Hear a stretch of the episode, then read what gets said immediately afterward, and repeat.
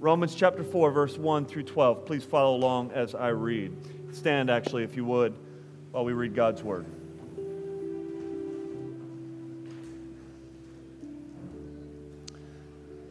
This is the Word of God.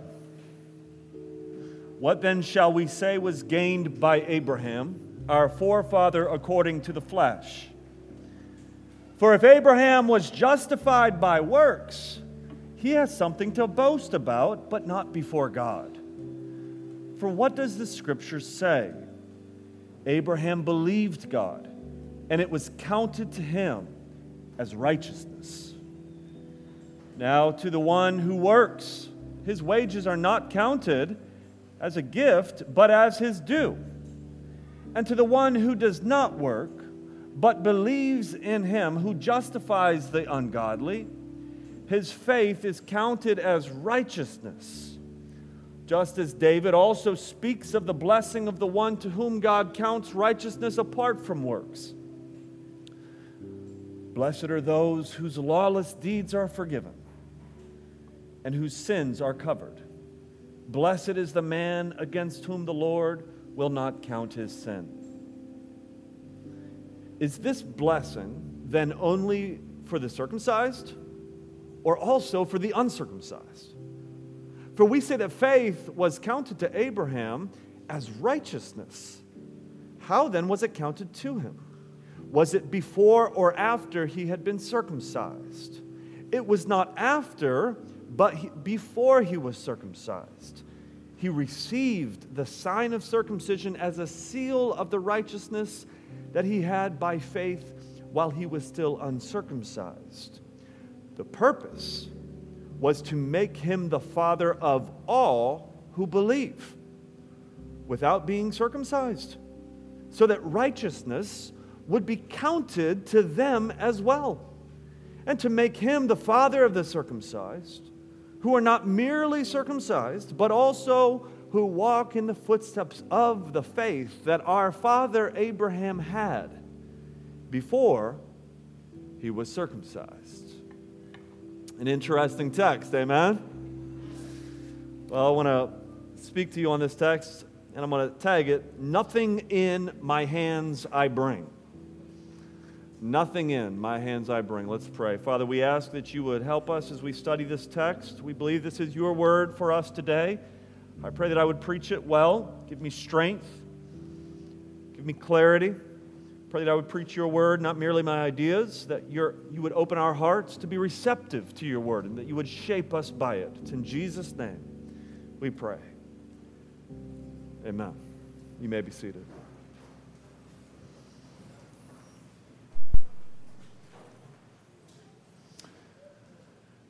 As I was heading to Massachusetts this past Thursday, I boarded the Amtrak down at Penn Station, sat down in my seat, and the conductor, or whatever we would call that guy, what would we call the guy that takes your ticket, Kearney? Is he a conductor? All right, thank you. The conductor comes by and asks me for my ticket, and I said, Nothing in my hands I bring. Simply to thy grace I cling. No, I gave him my ticket. But how wild is it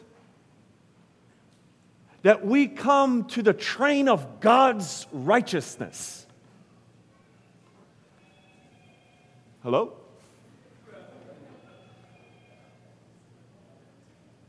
Got it. We come to the train of God's own righteousness with no ticket in hand. We didn't purchase it. We didn't earn it. We come, and as a matter of fact, it's the one who comes and says, I come with nothing in my hands. Simply to thy cross I cling. That is the one who is invited onto God's train. Are you with me? And I want to show you that in the text this morning. I remember I was sharing the gospel with somebody in our church before they became a Christian. And I was talking about the gospel of Christ and how Jesus died for our sins And the offer of forgiveness is a free gift. You do nothing to earn it. You don't do anything to become forgiven. You don't do anything to earn heaven, but that God freely offers us salvation through the blood of Jesus Christ for all who turn from their sins and just simply trust in Jesus. And their response, now this is before they became a Christian, their response was this. They said, and I quote, "I just can't believe it's that easy." Isn't that interesting? I cannot believe. Let's break this down, all right? All you have to do is believe. I cannot believe. Pause. Why? Reason, it sounds too easy. How interesting is that? Yes, church, faith is simple. But nobody ever said it was easy. It is simple to become a Christian. It is simple that any child in this room can turn in faith to Jesus Christ and believe, children. But whoever said it was easy, is trust easy? I wonder if you had a bungee cord strapped to your body, and then you were told, okay, go ahead and jump off this cliff. If it would be easy to trust the bungee cord. It's simple. All you have to do is jump. But is trust easy? I think about that old trust fall game. You know, if we had lined up a couple guys right here, and I was turned around and blindfolded, and they were like, okay, Joel, now fall. It's simple. Is it easy to trust? You see, we come with this simple but wildly difficult message to trust in a God who is willing to forgive your sins by the blood of his own son. To the world, that sounds ludicrous. One person said, one skeptic said, how does this even work?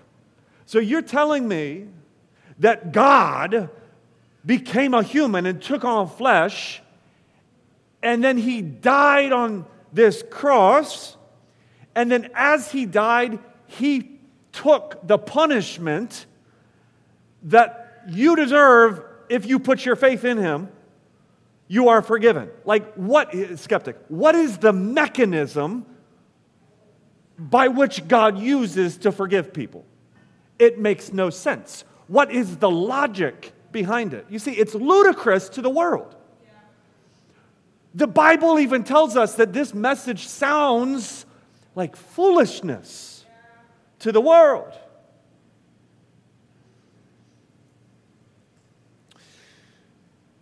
So some people then, I tend to think of the good, quote-unquote, good people, religious people, they think that if they do enough good works, that God will allow them into heaven. Others would say, man, I'm too bad. I give up on God. I don't have any faith that God would ever forgive me of my sins. Whether you fall into one or both of those categories, we all need Romans chapter 1 through chapter 3, which we've studied over the last number of weeks. In it, what we see is that in chapter 1, we are told that everybody is fallen in their sin, depraved. Nobody does good. And that God has wrath against every single human being. Chapter 2 comes along, and chapter 2 says, and God will, by the way, judge us according to our works. Chapter 3 of Romans comes along, and chapter 3 of verse 23 of chapter 23 is sort of like the linchpin, and it says that all have sinned and fallen short of the glory of God. And that then creates this space for God, through Paul, to make his point, which comes in verse 28.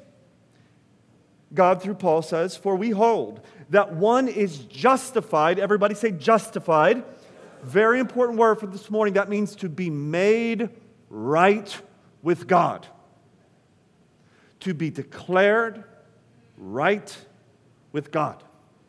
Everybody is justified, he says in verse 28 of chapter 3, by faith, listen to this, apart from works of the law.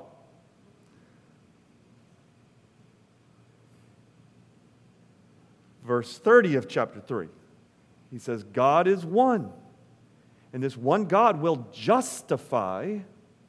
He says the circumcised and the uncircumcised. Those are nicknames for Jew and Gentile. Jews circumcised, Gentiles uncircumcised. He's going to justify everybody, he says, by their faith. So not everybody automatically.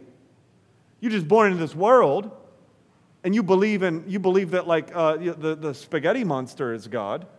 God is not going to declare you right with him because you're having faith in the wrong God. But for everybody who puts their faith in God through the death, burial, and resurrection of Jesus Christ, he will declare them to be righteous. Now, we get to chapter 4. And as I read it, you probably thought this is kind of a strange chapter. It goes back to the history of Judaism. It goes back to the Old Testament. And just in case you feel like checking out right now, I want you to know that what he says in chapter 4 is so necessary to understand for us and for our salvation.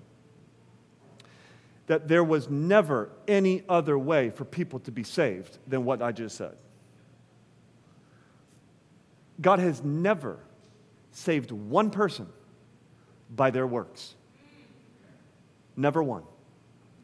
It has always been God's grace through them placing their faith in the promises of God.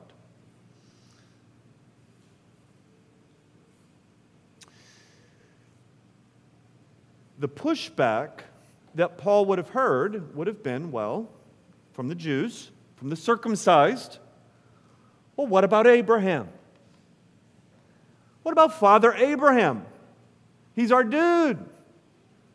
Wasn't he saved? Wasn't he justified because of the fact that he was circumcised, because he followed God, because he had faith? He's a man of great faith and action, and because he did so many good things. And then they would have been asking this question, thinking along the lines of like, aren't we somehow better off than the Gentile because they don't have Father Abraham? What Paul's about to say is Father Abraham is actually the father of the Jews and the Gentiles because he was never saved by his circumcision. He was never saved by following the law. So look at verse 1 then as he gets into it. He's basically saying, okay, let's talk about Abraham. Verse 1, what shall we say was gained by Abraham, our forefather, according to the flesh? Now, Abraham, just in case you're new to the Bible, Abraham was a pagan who lived about 2,000 years prior to this writing, about 2,000 BC. He was from the land of Ur, and God called Abraham to come follow him. God made a covenant with Abraham, and through Abraham, God was going to bless many nations. He was going to give him a son. He was going to grow a nation. Through that nation, the whole world is somehow going to be blessed. That's the covenant that God made with Abraham. Then Abraham miraculously had and then his son had that would be Abraham's grandson, and his son's name was Jacob, and Jacob's name was changed to, you guys are good, all right. So Abraham became the father of Israel. Yeah, so what he says here is, he is our father according to the what? According to the flesh. Meaning we trace our lineage, our ethnic lineage, back to this man named Abraham. And so then he says, let's talk about him. If we want to hold up Abraham and say, oh, we can be self-justified, we can be made right by our actions, by the fact that we are ethnic Jews, by the fact that we have the law, by the fact that we're circumcised, by the fact that we do good, he's like, okay, let's talk about Abraham. And by the way, let's talk about David. If we want to talk about our heroes, how were they saved? By what method were they declared to be right before God? What did they do to earn their salvation? Now remember, too, Paul the apostle once believed himself in a works-based righteousness. He did all of the right things. He was a self-righteous, prideful man who believed that because of who he is and what he's accomplished for God, that he would somehow be made right before God, until he had a meeting with Jesus on the Damascus Road, and his self-righteousness was crushed. And he came crawling in faith before God. So in a brilliant move, he takes us to Abraham. As we do this, here's how I kind of want to apply it as a church. I want to just simply ask this question. As we get on the train of God's righteousness, which is going to heaven in Christ, what do we bring? What do we bring in our hands to earn a spot on that train? I've got two simple points. We come with nothing in our hands. And my second point is even crazier. We are kept with nothing in our hands. Let's work through this. Number one, we come with nothing in our hands. Paul has a logical argument as he begins. He basically says that it's impossible for us to be saved by works. It goes against the very character of God being for his own glory. Look at verse 2 and 3. Verse 2. For if Abraham was justified by works, he has something to boast about, but not before God, meaning it's impossible to boast about anything before God. It goes against the character of who God is. For what does it say? Now he's taking us back. He's rooting us in the Old Testament. Genesis chapter 15, verse 6. He says, the text tells us that Abraham believed God, and it was counted. Everybody say, counted. It was counted to him. We're going to talk about this all next Sunday. I'm going to dive into what it means. Counted as righteous. It was his faith, his belief was counted to him as righteousness. What did he do? He believed God. Are you with me? Look, just because we're getting in the Old Testament, don't fall asleep on me. If somebody's sleeping next to you, go ahead and nudge him, wake him up, all right? Is it true or false? Is it true or false? Someone might say, in the New Testament, we're saved by grace. But in the Old Testament, they were saved by works, by following the law. Is that true or false? It's false. There are movements today of Christians who would say that's true. There are movements who believe that God has saved people in different ways over different times. That God currently saves during the dispensation of grace, but he previously saved during the dispensation of work. That's false. As a matter of fact, that guts the gospel. It creates two peoples of God and two heavens. There's one Savior. There's one mode of salvation. And what Paul's saying is this whole salvation by grace through faith is not a new thing. Romans or Jews or whoever he's talking to. He's saying this has always been the case. So he's going back into their Bible. He's going to the Old Testament, and he's showing us that Abraham himself believed God, and his faith was counted as righteousness. This is called imputed righteousness. Declarative righteousness, that he's not actually righteous, but God has declared him to be righteous. As a gift, we are told.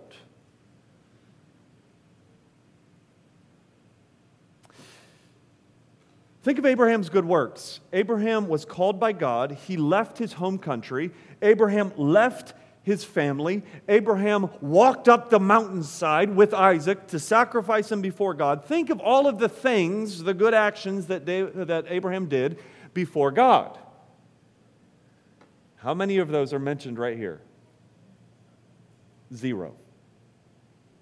It mentions nothing that he did to be counted as righteous before God. What did Abraham do? What did he bring in his hands to get on the righteousness train to heaven? Nothing. He just had faith that the train would keep him. So here's the application then in verse 4 and 5. Paul moves to application. He says, now, to the one who works, his wages are not counted as a gift, but as his due. As to the one who does not work, but believe in him, who justifies the ungodly, his faith is counted as righteousness. What he's saying is this compare and contrast. He's saying, look, if you work for something, you get what you are due, but that's not how we're saved. So as an example, if I were to hire you and I were to say, hey, I'm going to pay you $100 to come pull the weeds out of my backyard, which needs to happen actually, and I'm going to pay you $20 an hour, all right? It's going to be 5 hours of work. And you were to come, and you were to do it, and then I give you a $100 bill, all right? And then I go over to Kavan, and I say, hey, you know, Tim came and pulled my weeds for me, and I gave him a $100 bill as a gift. Kavan would say, it doesn't sound like a gift, brother. It sounds like you paid him what was his due. And I think Tim would agree. But let's just say Tim was laid out with sickness, and he was unable to do the work, and I still gave him $100. That's now called a gift. You see the difference? Look at the language that's used in this text. Verse 5, he says, to the one who does not work, he does nothing good. He does nothing righteous before God. He makes mistakes. He has done nothing. But he believes in him who justifies the ungodly. That man is declared to be righteous before God without doing anything. Look at the description there. He believes in the one who justifies the ungodly. What a statement that is.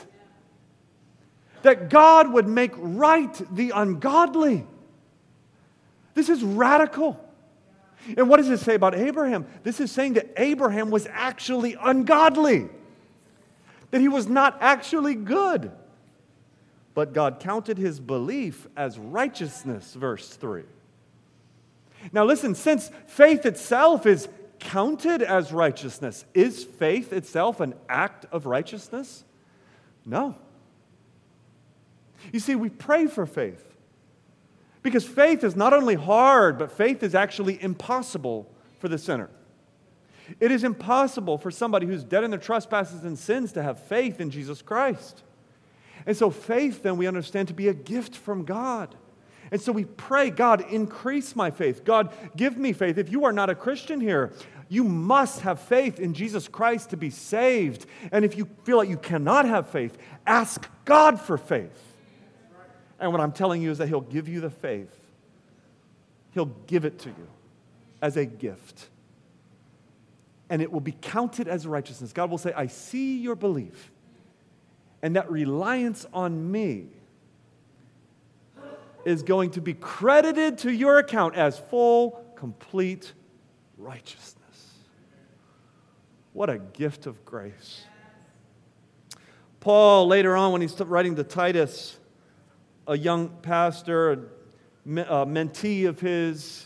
Paul reminds Titus, he says in Titus 3:5, that God saved us not because of the righteous things we have done, but because of his mercy. We come to God with nothing in our hands. Now, let me take this a step further. You ready? We are kept with nothing in our hands.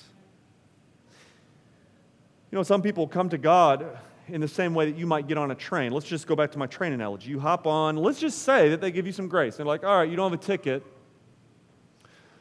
but you're going to work in the dining car to kind of keep you on the train. Pay your dues. I think some people come to Christ that way. I've actually been told we come to Christ through grace, but once we're saved, we have to do things to be kept. That's not what the text says. We are saved by grace, meaning we are initially brought onto the train by God's grace, and we are kept on the train with nothing in our hands by His grace. Look at verse 6 through 8. He turns us from Abraham to David. Are you ready? Just as David also speaks of the blessing of the one to whom God counts righteousness apart from works. So now he's about to quote David, King David of Israel, 1000 BC. He quotes David, something David wrote in Psalm chapter 32, verse 1 and 2. And David said, "Blessed are those whose lawless deeds are forgiven and whose sins are covered. Blessed is the man against whom the Lord will not count his sin." Now, this is interesting because Paul is making a case for faith-based righteousness. And David here doesn't mention faith, justification, or righteousness. And so you might be looking at this and you might be asking, what does this have to do? Blessed is the man whose lawless deeds are forgiven and whose sins are covered. Blessed is the man who, against whom the Lord will not count his sin. What does this have to do with Paul's bigger argument? That we are saved by grace through faith, that is counted as our righteousness. What does this have to do with that? Well, you see that word count in verse 7. Everybody say counted. Remember that word? That's the linking word for Paul. Your faith is counted to you as righteousness. And check this out. Here's the other side. As Christians. All right? Listen. Your sin is not counted against you. That's the other side of it. He not only gives you something, but he also says, I will not hold your sins against you. Now, King David here, as we look at King David, we don't see a good man. We don't see somebody who was kept by his good deeds. As a matter of fact, as we look at the life of King David, we see a man who was devastated by sin. Journey back with me about 1,000 years prior to the writing of this, 1000 BC, all right?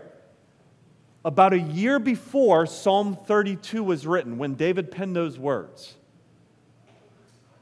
Use your imagination. We're sitting in David's room with him, in the palace, and all of his men are off fighting a war.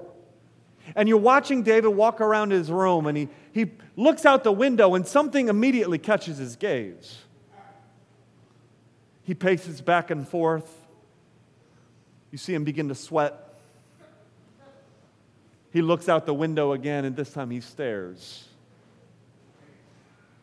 And you peek and you get a glimpse of the object of his gaze. A young woman who's taking a bath on a rooftop. It takes a matter of minutes, maybe hours, for him to call her to the palace, to get her into his chamber,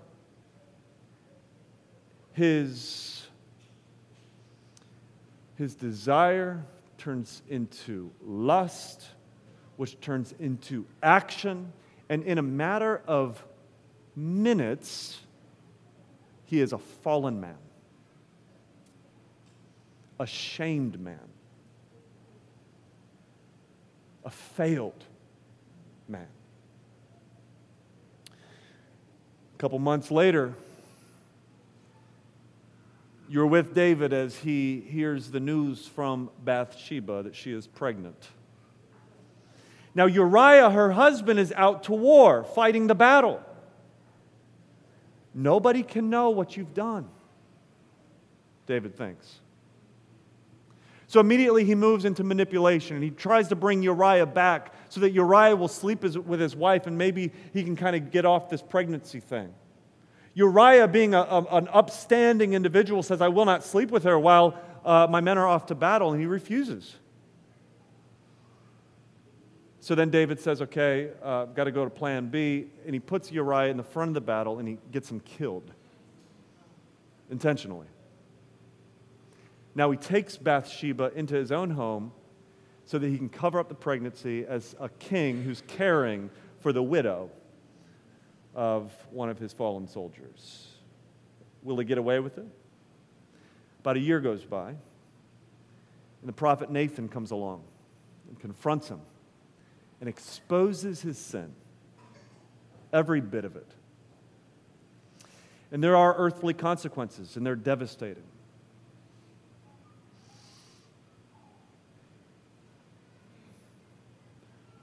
David writes Psalm 52, Psalm of Repentance. Now, shortly after he writes that Psalm of Repentance, then he writes Psalm 31. And here in this psalm, or Psalm 32, I'm sorry, here in this psalm, what David discovers in this love, in this grace, in this kindness of God, is this scandalous truth. Let me read it again. This is what he says, I quote, this is David after this whole incident. Blessed are those whose lawless deeds are forgiven and whose sins are covered. Blessed is the man whom the Lord will not count his sin. The greatest consequence for David would have been cut off from God, not right with God. But David says, I am blessed because God has not counted my sin against me. This church is scandalous grace. One commentator put it this way. He says that God not only justifies apart from works, but he justifies contrary to what we deserve. Don't you guys understand that David was already converted by this time?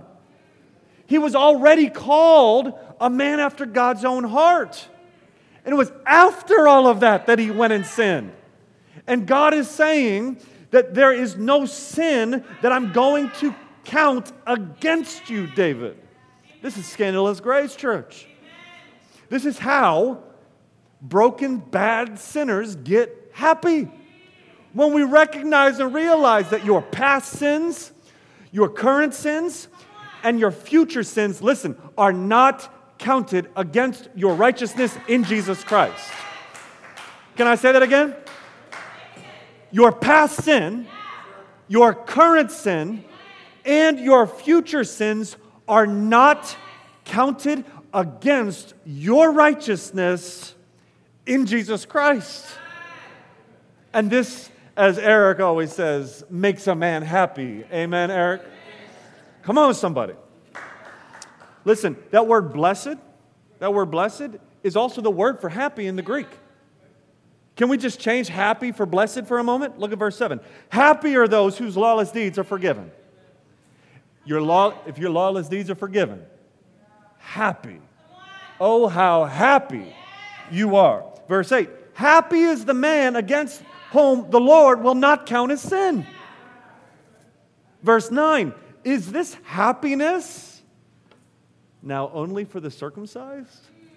Or is it also for the Gentile, for the uncircumcised, those apart from God, those who are bad, those who don't have the law, the uncircumcised? Did sin change David's status with God? No. Will any sin ever change your status with God? Church, no. There is no sin which nullifies God's declaration that you are made righteous in Jesus Christ. That's the gospel. There is no righteous work that you can do to make yourself right with God after you sin. You fall into sin. Oh man, what do I do? How do I make myself right with God again? There's nothing you can do. Because it's already been done. Listen, this is like a good test as to how much you actually believe the gospel. In the moment that you sin, if you die, will you go to heaven? Yes. If you are in Christ and you fall into some severe sin and you die in that moment, God will not count that sin against your imputed righteousness in Jesus Christ. This is phenomenal. This makes a man happy. This makes a woman happy. I'm sure it does. I've never experienced womanhood, but I'm sure it does as well. Imagine after work a man goes home without his wife knowing, with his secretary. He serves in his church. He believes in the Lord Jesus Christ for the forgiveness of his sins. For months, he has been tempted with sexual sin. He hasn't been able to pay attention in church. He thinks about this love affair, just imagining it in his mind. He's miserable in life. His love has grown cold for his wife. And he goes home with his secretary. And that night, somebody breaks into the house and shoots him dead. Where does his soul go?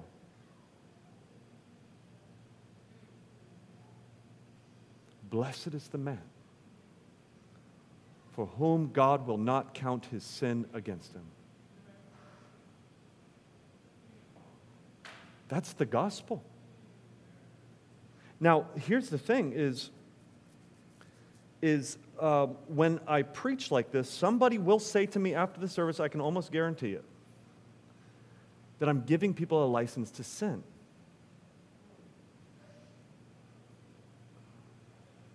Does preaching like this give people a license to sin? My answer is never. If it does, they don't understand the gospel. If it does, they don't actually understand sin. They don't understand how weighty sin is, how sin makes them miserable in life. I mean, just look at Abraham. When Abraham sins, there's earthly consequences. God might ruin your life on earth to save it for all of eternity, church. Just look at David. There was consequences. Because of your sin, God might ruin your life on earth to save it for all of eternity. But look, to be a Christian is to be freed from sin. Therefore, we are freed to righteousness. In faith, then, our faith leads us to follow God, to obey God. We are given by the Spirit, as Christians, a new heart. And every Christian, you know you are a Christian if you are miserable in your sin.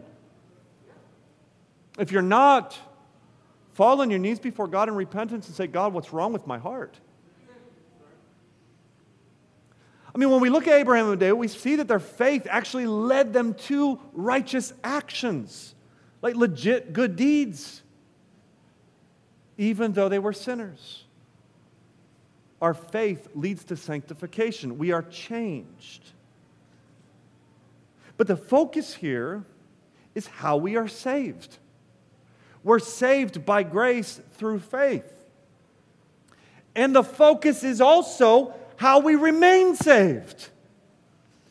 David remains saved not by good deeds, but by faith. Here's my simple point. There is no stage at any point of your life in which you are counted as righteous because of what you do. No stage. We are talking about foolproof grace, high-octane grace. And this applies, by the way, in the kingdom come. You know what the song, 1,000 years, let's say, after Jesus returns, recreated heavens and earth, and we are living forever with God in heaven. 1,000 years, 100,000 years later, as we are in heaven, do you know what the song is that we are singing? It is, "Worthy is the Lamb who was slain." For all of eternity, we are looking at the hands and the feet of Jesus Christ, who was slain for the forgiveness of our sins. Our song for all of eternity is grace, grace, grace. We are forever kept by God's grace.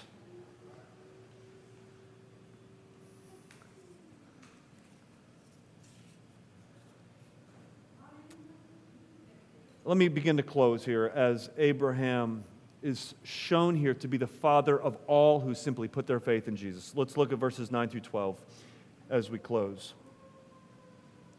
He says in verses 9 through 12, makes this argument. He says, "Is this blessing only for the circumcised?" Meaning, is it only for the Jews, this happiness? "Or is this also for the uncircumcised, the Gentiles, the bad, the pagans?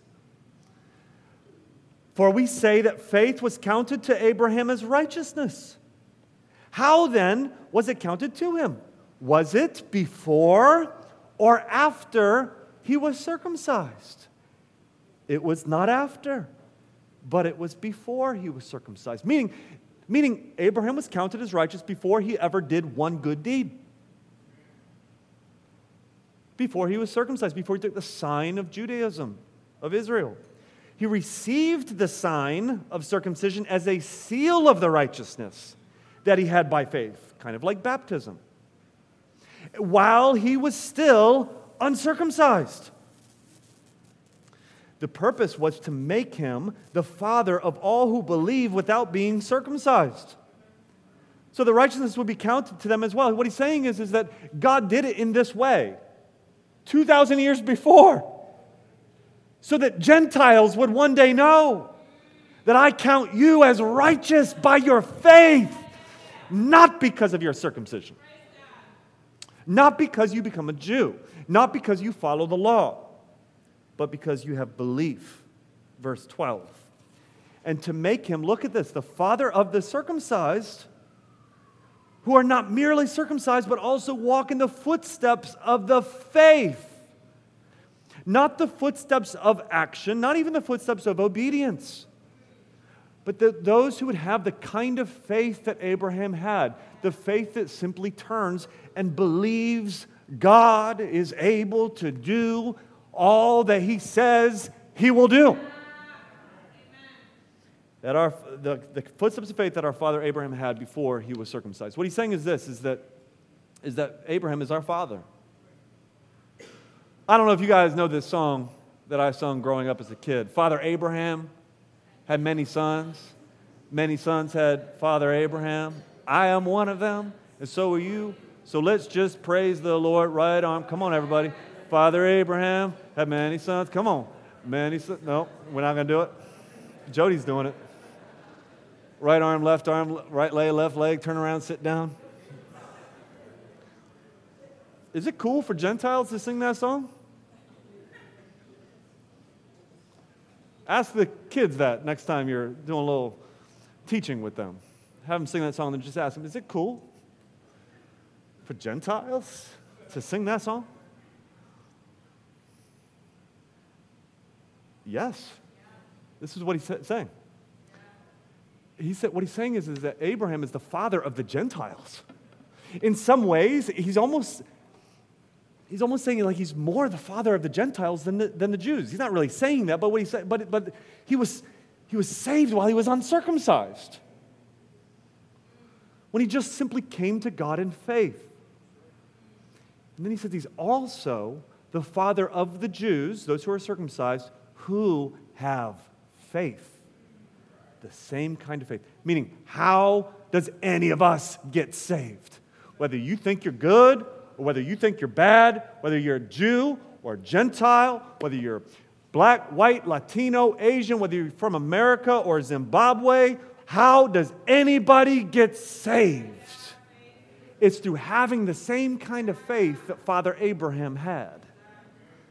And that's to believe in God as to what God has revealed to us, and that today in our era is the Lord Jesus Christ.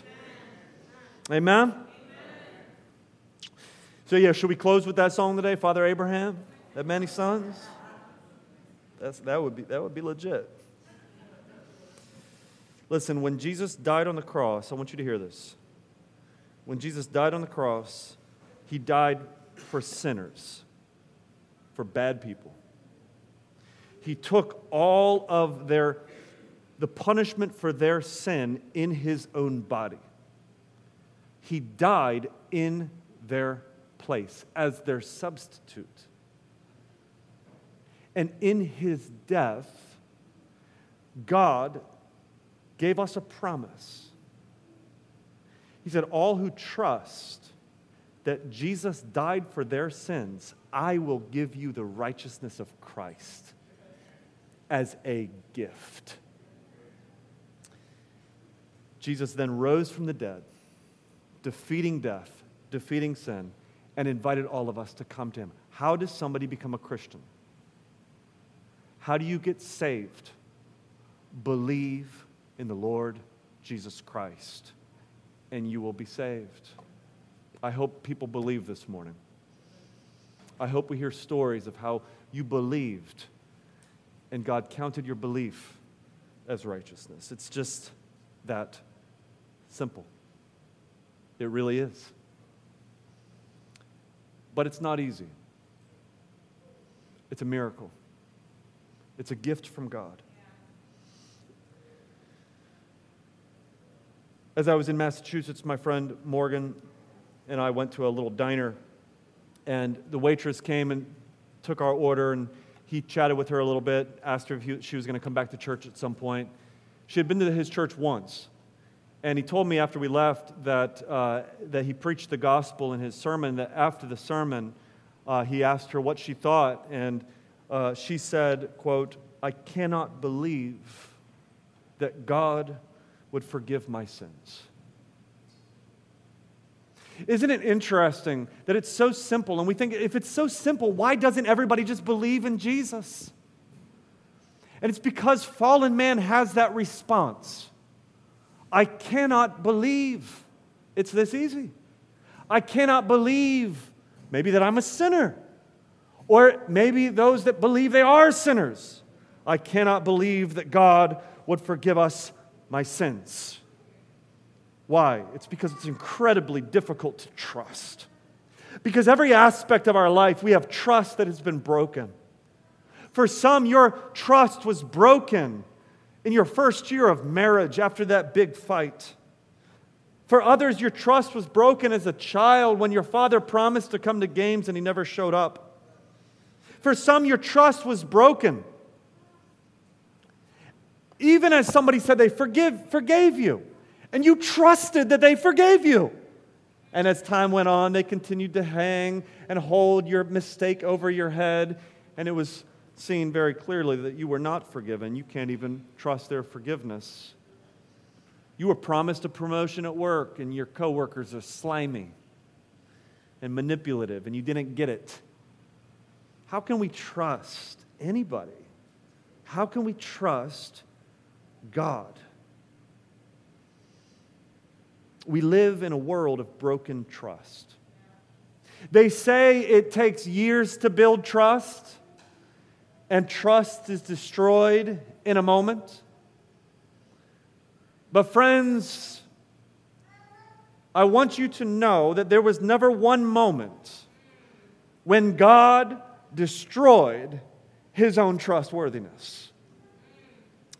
Never one moment in all of biblical history, in all of the history that we can understand and know as human beings, in your life, has never been a moment in which God destroyed his trustworthiness.